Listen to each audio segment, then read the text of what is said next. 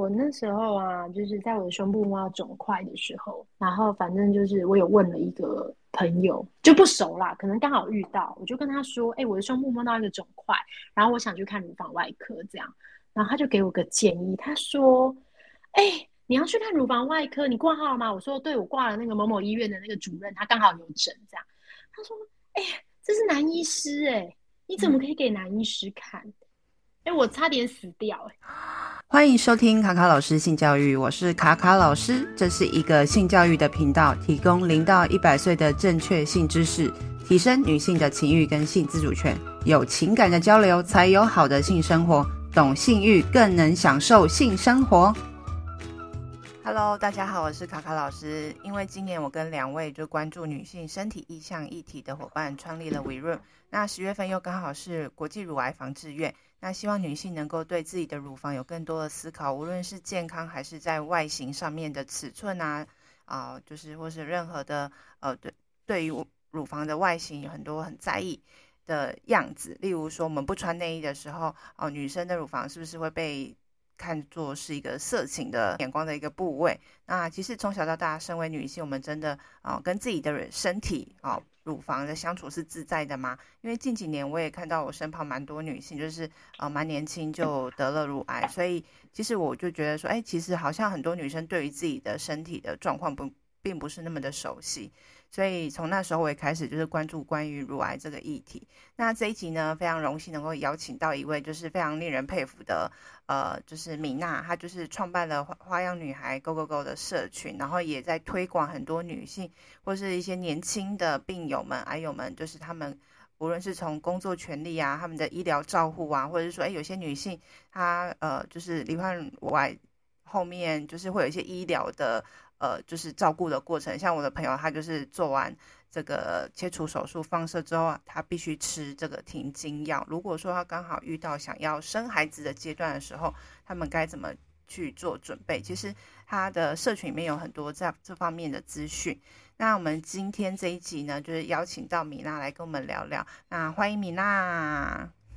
Hello，大家好，我是米娜。好，那米娜，你可以简单的自我介绍一下，您目前就是呃在做了这么多非常多呃关于就是呃推广乳癌啊，还有或者是说年轻病友的一些呃一个协会，然后有举办了很多的活动。是啊、呃，我这里先做一下自我介绍，就是我是米娜，然后今呃三十二岁的时候，就是发生了一件事情，就是我确诊了罹患乳癌，那。这是大概八年前的事情了。那那个时候蛮特别的是，三十二岁是刚结婚，大概三个月就发现确诊罹患乳癌。是那女性在呃人生不同的阶段会面临不同的挑战嘛？我觉得我相信结婚也是其中一项。所以当时可能还在适应已婚身份的时候，就同时发现自己确诊罹患乳癌，然后接着呢就是要背负乳癌病友的这个身份。然后就一直到现在这样子。那在这个过程中，就是我们看到了很多的改变。这八年来，就是从一开始确诊的时候，看到就是整间外面都没有年轻人，就只有我一个的时候，对，一直到现在，我们每天都发现有很多很多新确诊的乳癌病友。这样，那这也是就是为什么我们会成立这样的社区，因为就像卡卡老师所说的，就是身边有越来越多的年轻病友的出现，那这些年轻人怎么样，就是在自己的本来的生活规划上面做衔接，然后以及治疗完以后怎么继续生活，都是我们很关注的一个目标跟方向。嗯，那呃，可以就是稍微聊一下米娜，你刚开始就是知道自己。呃，罹患乳癌，而且那时候才刚新婚不久。那你那时候会不会觉得非常震惊？然后就是想说，接下来到底该怎么办？是三十二岁罹患乳癌那个时候，其实当你有听到关于癌症相关的事情的时候，其实都呃不会是自己身边的人，其实都你会感觉蛮遥远的，可能是长辈啊，或是亲朋好友的的朋友，或是朋友的朋友，不会想到是自己。所以那个时候冲击会蛮大的，就是一开始一定是不相信，就是觉得哎，怎么会是我这样？我的生活也很正常啊。这样，然后加上电视又常常有些很耸动，然后以前很多连续剧就是会演说，如果你今天得癌症了，就是不治之症，然后你要在床上留一封信，然后离家出走之类的这样。所以就是有很多误解啦，但是当人自己生病以后，一路走过来，就发现，哎，就是对你以前在惊慌失措的时候，真的什么都会相信。嗯，了解。你现在可以就是非常用幽默的方式跟大家聊这件事情，可是当时的时候，你应该是真的蛮慌张，所以这也是因呃，你为什么要创立这个花样女孩 Go Go Go 的原因吗？就是让更多女性在知道自己离病的讯息的时候，可以有什么样的支持，让他们能够哦。健健康，或者是也不能说是勇敢，就是说更多的资讯能够去支持他，所以去面对这个整个接下来的呃医疗的过程啊等等的。是花样女孩 Go Go Go 的社群，其实会发生的原因是，就是刚刚有聊到，因为我确诊的时候年纪比较轻，是三十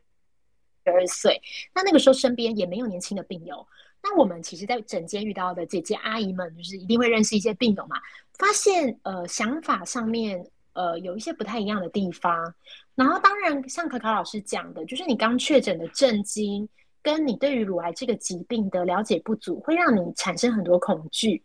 所以，我们也知道很多病人因为恐惧，然后没有正确的观念，而在治疗过程中选择了错误的治疗方式，就是不是正统的疗法，这样子会做一些奇怪的事情。那其实。癌症这个疾病，我觉得，呃，虽然得的人很多，医疗也很发达，但是我觉得它是值得尊敬与恐惧的疾病。就是它很有可能在你的一念之间，你就错失了治疗的最佳时机。因为有时候我们，比如说对化疗啊，有开刀手术，有很多想象，就不敢去做。你可能想说啊，电视都演说本来没事的人。然后做完化疗，那个人就就是再也一蹶不振。我们一定常常听到这样子很多就是错误的讯息。那我自己其实，在一路上，我很感激自己那时候是有听从医师的建议，一步一步的，就是完成治疗。我做的治疗其实还蛮多的，我做了就是十二次的化疗，然后一年是七次的标靶治疗，然后我又打了三年的停经针治疗，然后到现在一直还都有在用抗荷尔蒙的药控制。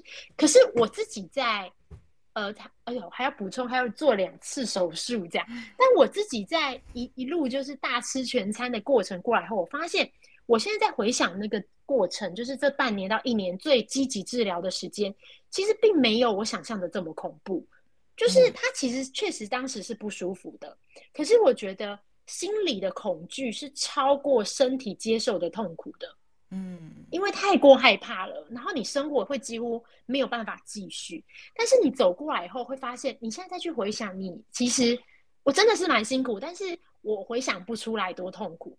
所以我们也看到很多病友啊，在一开始治疗的时候，因为太过恐惧而却步，错失治疗的良机，其实那是很可惜的。就是我们其实以学姐的角度，我们知道，就是在那个时候，只要给予一些正确的就是知识。然后告诉他，哎，你做化疗会遇到什么事，而不是真的像你想象的这么恐怖。然后拉你一把，其实真的很快，那半年就会度过了。我们呃，在这个因为呃对治疗感到恐惧，然后而不敢进行治疗的，我想讲一个小故事，就是那个时候，就是因为我们的粉砖每天都会接到很多不同病友的询问，这样子。那有一天，就是之前在半年一年前接到有一位病友的询问，他就说。他想问我化疗是不是真的很恐怖，因为他觉得很害怕。然后我就跟他说：“你千万不要害怕，你就加到社团里面看看其他病友分享的过程，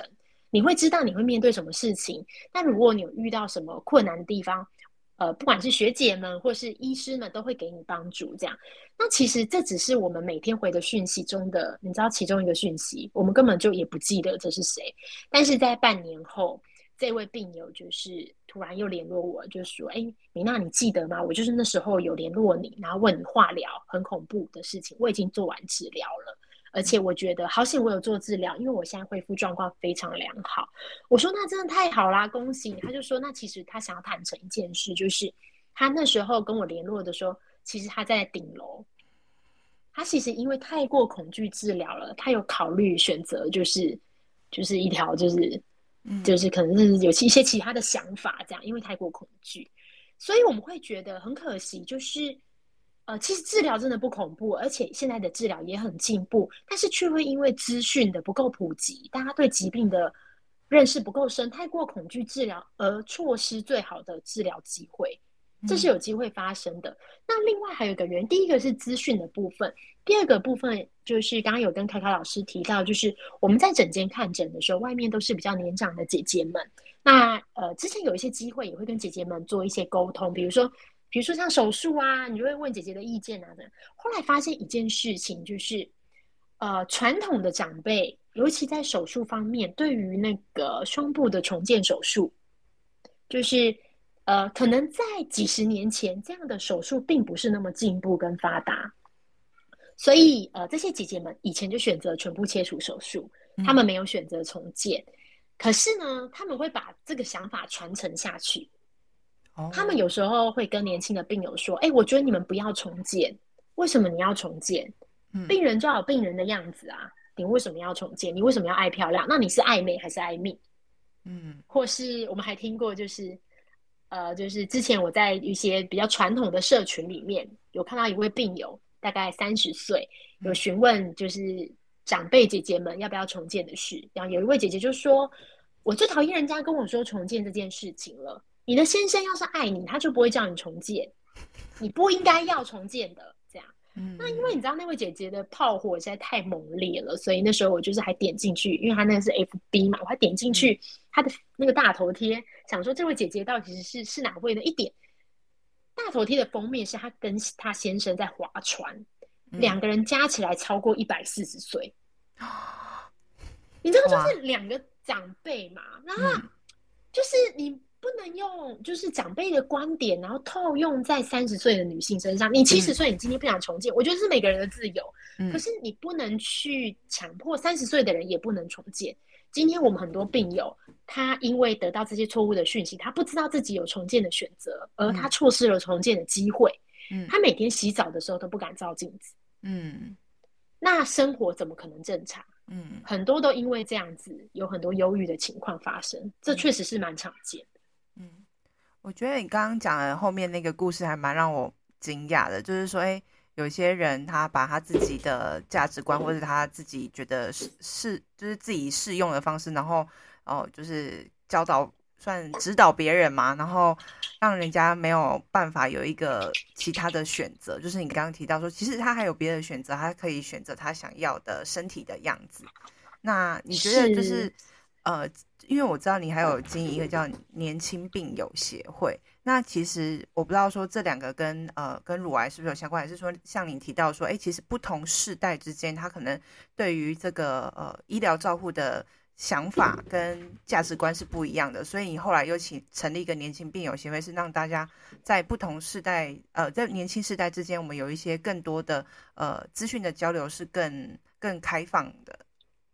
是，谢谢卡卡老师的说明，非常清楚。是，就是那个我们一开始在成立花样女孩 Go Go Go 的时候，其实并没有去限定是呃年龄，就是其实我们并没有限定年龄，就是年长或年轻，只要你认同比较新的这些想法，也都可以加入的。但是我们慢慢的发现，可能因为网络的使用习惯，加上我们讨论的议题很多是包含工作权、生育、结婚这种比较日常的话题，所以慢慢的年龄就就有一点就比较小这样子。就是会是一般我们想象的年轻型乳癌，可能大概介于二十到可能四十五岁之间比较多这样。那我们其实这样的病有很多，在我们跟呃不同的医院以及各单位就是都有一些互动之后，我们才发现就是呃其实这样的年龄层的病友不限于乳癌，其实发生在各个疾病，嗯，都会有。那他们面临有一些共同的问题，比如说是工作权。因为很多人都是正是生产力的时候嘛，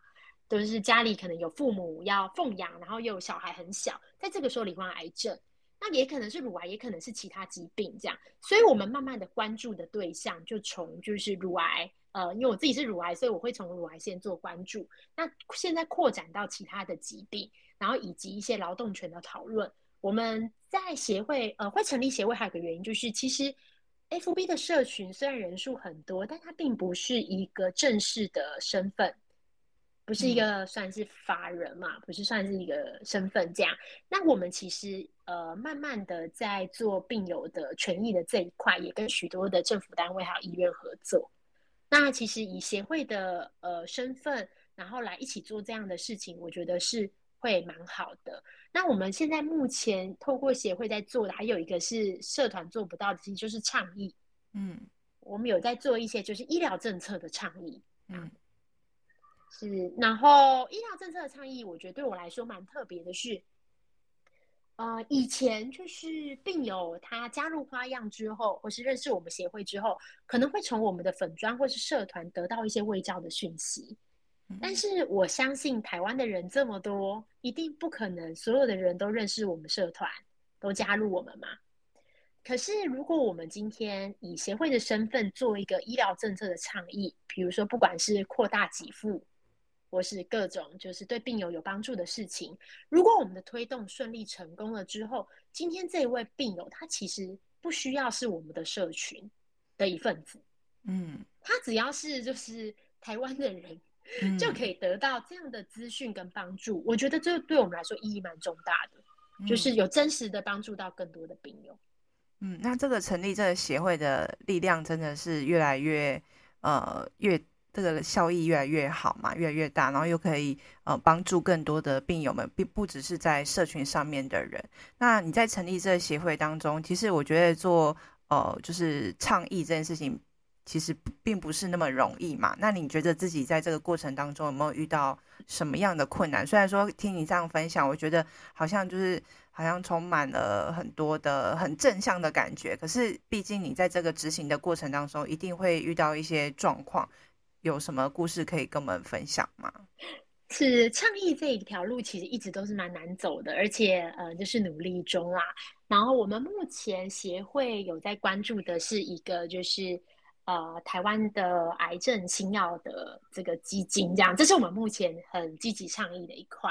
那其实我们是看到很多病友，因为就是健保给付的关系，有一些国外新的药没有办法引进台湾，因为。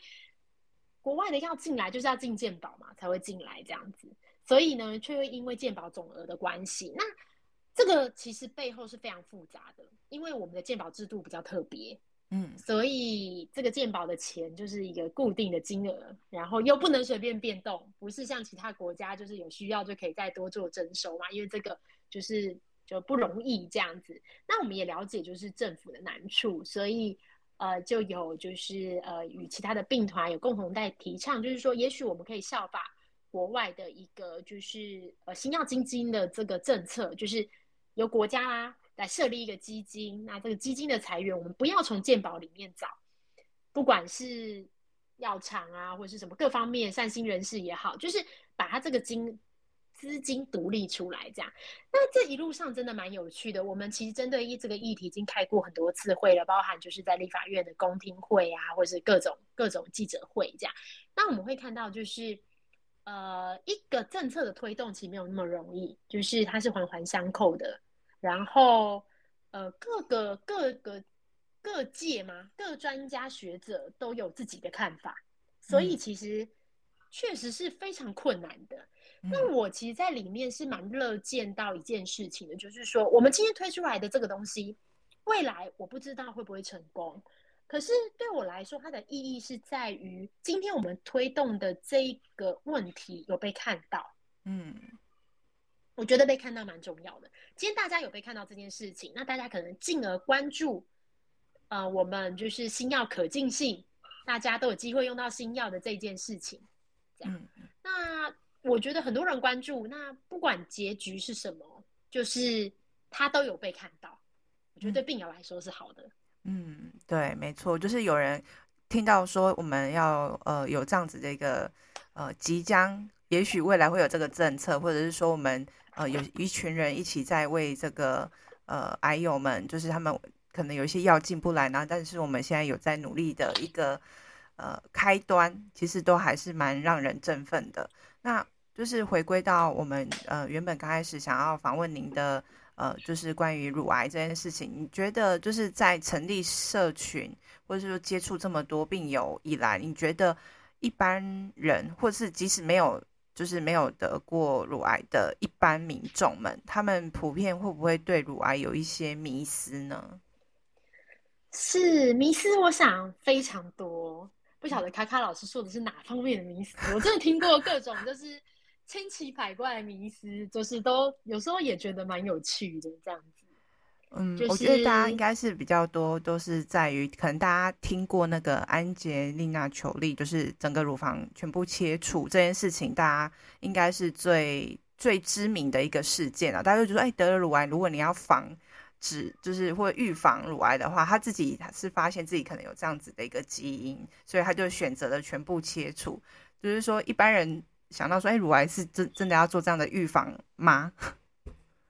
是是，这个部分其实确实也蛮多女孩询问的。有一些病友他在基因呃有符合这样的情况下，他的家族基因有这样突变的话，他确实有可能很容易产生就是乳癌或是像是子宫颈癌这样子妇科的癌症，这机会是蛮高的。然后医师确实也会因为这个结果而建议做治疗。可是事实上，在台湾的病友并不是多数都符合这样的状况。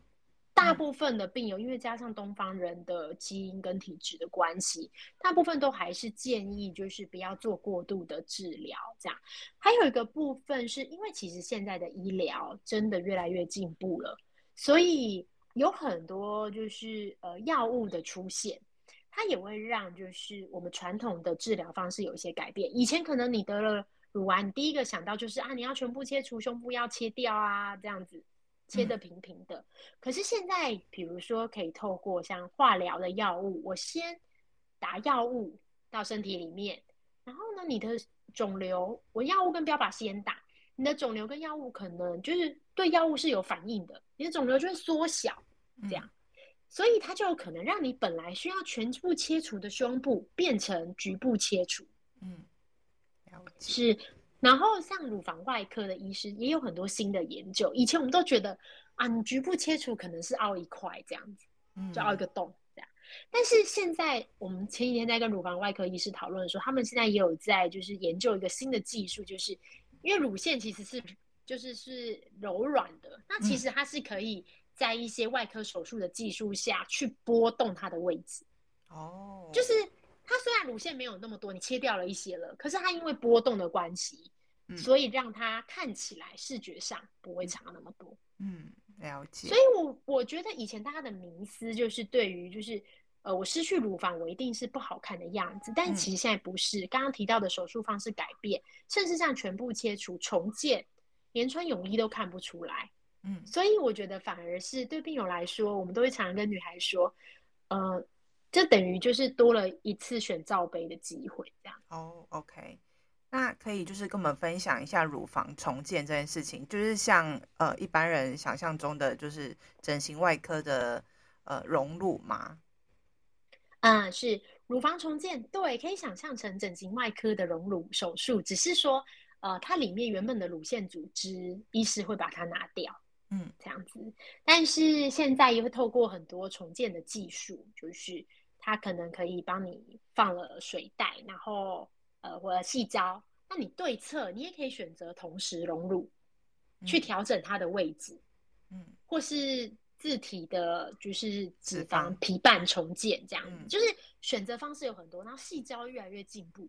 就以前细胶跟现在的细胶一定不一样了。就这么多年过去，对，所以对很多病友来说，就是穿泳衣都看不出来啊。所以，做胸部切除手术，他他很害怕，他推进去手术房。可是当他从里面出来的时候，他的胸部还在，他其实已经重建完了。嗯，对，所以呃，我觉得精神上对病友来说会有蛮大的鼓励的。嗯，了解。那。想问一下，就是一般的女生，就是其实如果知道自己得乳癌，也会就是去想到说，哎，可能接下来的一些治疗。你觉得在这个过程当中，他们的心情上面，呃，会经历什么呃主要的阶段？例如说，呃，可能会特别担心自己的外貌啊，或者是他的另一半，呃，像你自己又刚好就是有经历过新婚，然后后来又哦、有成功，就是在。哦，生小孩，那你觉得一般的女性她在这个过程当中，她会经历过哪些可能的心境呢？是，我想卡卡老师说的这几项啊，都非常有可能发生。嗯、对对对，而且就是呃，虽然这几年真的有进步，但是就像我刚刚一开始讲的，有一些长辈跟亲友的关心，他们可能会用比较给予情绪压力的方式，而且会去指责说：“那你是不是都吃了不好的东西？你是不是都没运动？你是不是生活不规律？你是不是什么这样？”会有一些指责。那、嗯、很多病友其实会蛮自责自己没有照顾好自己的身体。嗯，这样。然后有一个蛮特别的是，很多病友同时也是母亲嘛。嗯，他们会去呃责怪自己，就是。是不是把这个不好的基因，未来也可能带给自己的女儿？嗯，然后因为母对，就会有很多的烦恼跟担忧。那担忧的话，当然就像您说的，比如说呃，跟另一半的关系，比如说你刚结婚，我们很多病友都未婚呐、啊，那她要跟男朋友说吗？嗯、那她要跟男朋友结婚吗？嗯嗯，这个其实呃，我相信就是在人生的每一个阶段，本来就有很多很迷惘的地方。然后，当这些迷惘跟重大疾病碰撞的时候，其实真的会是蛮大的压力，而且尤其对病友来说，就是呃复发转移的恐惧，因为癌症这个疾病是没有人跟你说，哎，你治愈喽，你永远再也不会发生喽，这样子是医学上是没有这种保证的，只能跟你说，哎，你现在看起来很稳定，这样，但是就是他可能必须一辈子都跟这个情绪相处在一起。就是复发转移的恐惧，那真的很辛苦，压力蛮大。对啊，那你觉得像这样子的话，他身旁的无论是朋友、家人或者是伴侣，应该怎么样去协助他们？因为他们就像你讲，他可能这一辈子都要一直要有这样子的一个担忧或恐惧，然后有可能就是会一直自责。那你觉得在这个过程当中，家人、朋友或伴侣可以扮演什么样的角色，或者讲什么话，会让他们心情上会？呃，稍微舒缓一些呢。是，其实这个就是众说纷纭，就是 我们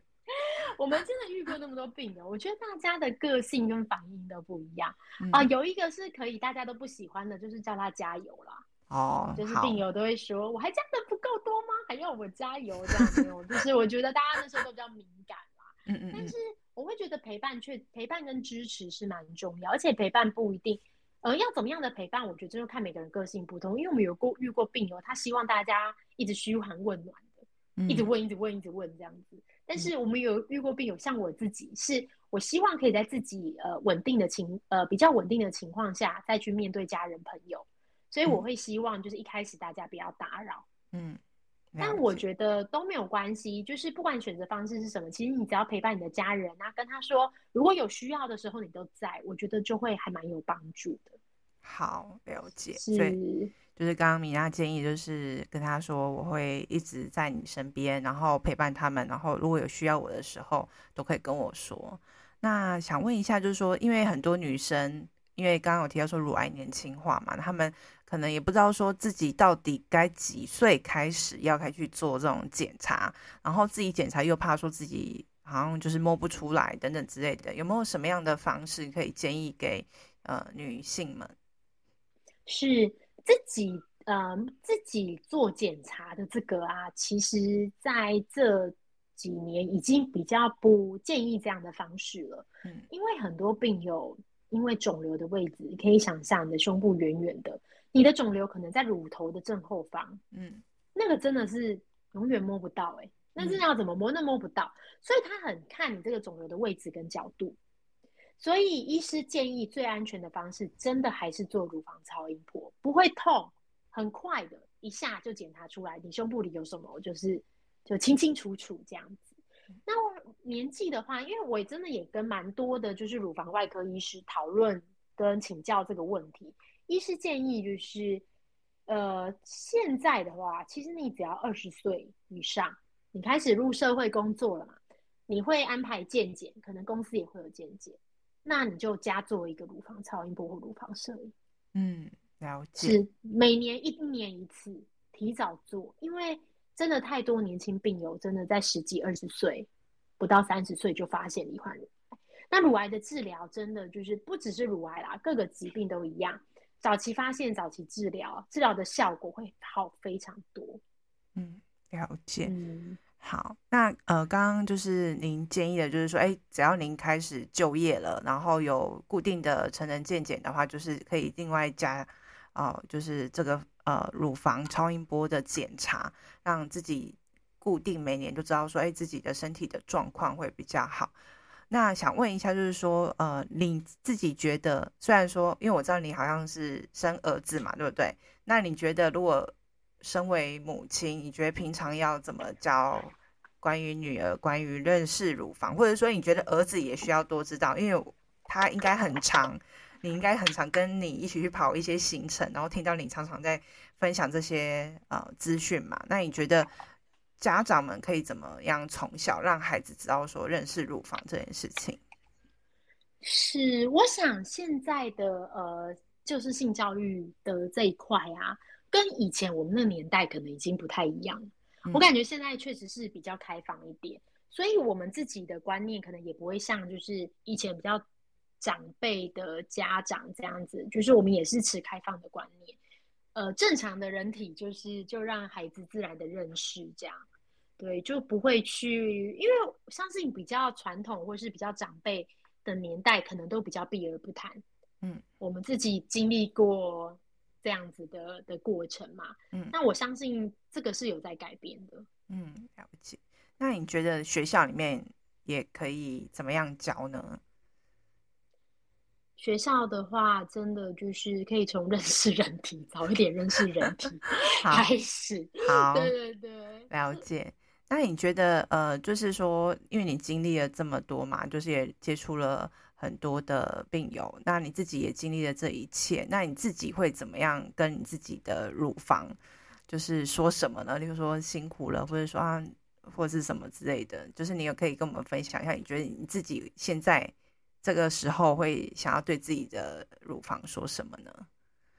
就是我刚刚确诊做完各种手术之后，我记得就是我看着我乳房，然后刚刚说，我觉得你也太辛苦了吧？你知道，因为有很多手术，就有那淤青啊，然后这边又刀疤，那边刀疤这样子。但我觉得现在要跟他说的话，是我觉得他现在过得不错，嗯，就这几年我还蛮照顾他的，嗯、对对对，所以我觉得对啊，就是不不不去跟过去的自己做比较啊，反正就看现在。但我觉得现在是一个蛮好的状态。嗯，了解。那另外我想要再问一下，就是说，因为前面你有呼吁说，大家应该哦成年之后或是就业之后，可以定期的去做一些乳房的检查。那你觉得有些女生就是可能比较害羞，或是什么样的原因，她们比较不太会主动去让自己去做这个乳房超音波的检查？你觉得可能会是什么样的原因？哎、欸，我我我我那时候啊，就是在我的胸部摸到肿块的时候，然后反正就是我有问了一个朋友，就不熟啦，可能刚好遇到，我就跟他说，哎、欸，我的胸部摸到一个肿块，然后我想去看乳房外科这样，然后他就给我个建议，他说，哎、欸，你要去看乳房外科，你挂号了吗？我说，对，我挂了那个某某医院的那个主任，他刚好有诊这样，他说，哎、欸，这是男医师、欸，哎，你怎么可以给男医师看？嗯哎、欸，我差点死掉、欸，哎，就是还好你没有等半年，是不是？太好了。我就觉得，我就觉得，就是这观念可能要改变一下。嗯，就是因为医疗是很专业的东西，我知道很多女性会害羞，就是不想给男医师看到什么什么什么。可是你知道，相信就是当你是男医师，你一天看好几百个就是个案的时候，他们眼里真的只有病例。嗯，然后我觉得自己的生命还是要靠自己来保卫，你知道。嗯，对。那大家都会给你很多建议啊，叫你不要去看医生，叫你是什么？可是你选择的自己是自己，嗯，可是要注意的是，承担后果的只有自己，别人不会帮你承担。嗯，了解。对，所以大家要就是爱惜自己的生命。对对对，对对，真的。好，那你刚刚也有提到，就是说，哎，你的那个朋友，就是居然用哎男医师要看你的胸部，可是医生是用专业的角度去看。你就是他觉得你是个病人要来看医生这样子，这是他的工作。可是为什么女生会有一种就是女生的乳房不能给男生看，是因为觉得女生的乳房是一个呃是被是色情的东西吗？真的哎，为什么呢？我也不知道，因为我觉得就是可能一开始你知道一开始都。一开始当然会有点，就是我觉得有些，我觉得是不自在啦。这样我不会觉得这是色情的东西，但是毕竟就是在不认识人前面打赤膊，还是多少会有点不自在。我是我觉得我是比较不自在，但是这种事情是可以训练的。嗯，你知道我们现在有之前有时候回诊，那一坐下来，医生还没开始说话，我们就打赤膊，就立刻打赤膊，说医生你快帮我看，我今天这个怎么这样？他说啊，你先穿起来，今天不用，就是旁边就看得到，不用这样脱光。大家都很紧张啊，对啊，对啊。那其实这就是身体的一部分。然后我们大家很重视我们身体健康，它已经超越了，你知道这种不自在的感觉。嗯，是也当然也跟现在医院给的环境有关啦。因为现在医院都很明亮啊，然后旁边有护理师也很亲切在旁边等你啊，你不会给你一些压力。嗯，对，比较跟想的不太一样这样子。好，大家就是要轻松的面对，然后怀着。愉悦的心情去看医生，就像米娜一样，就是一到了之后就赶快 脱衣服，紧张。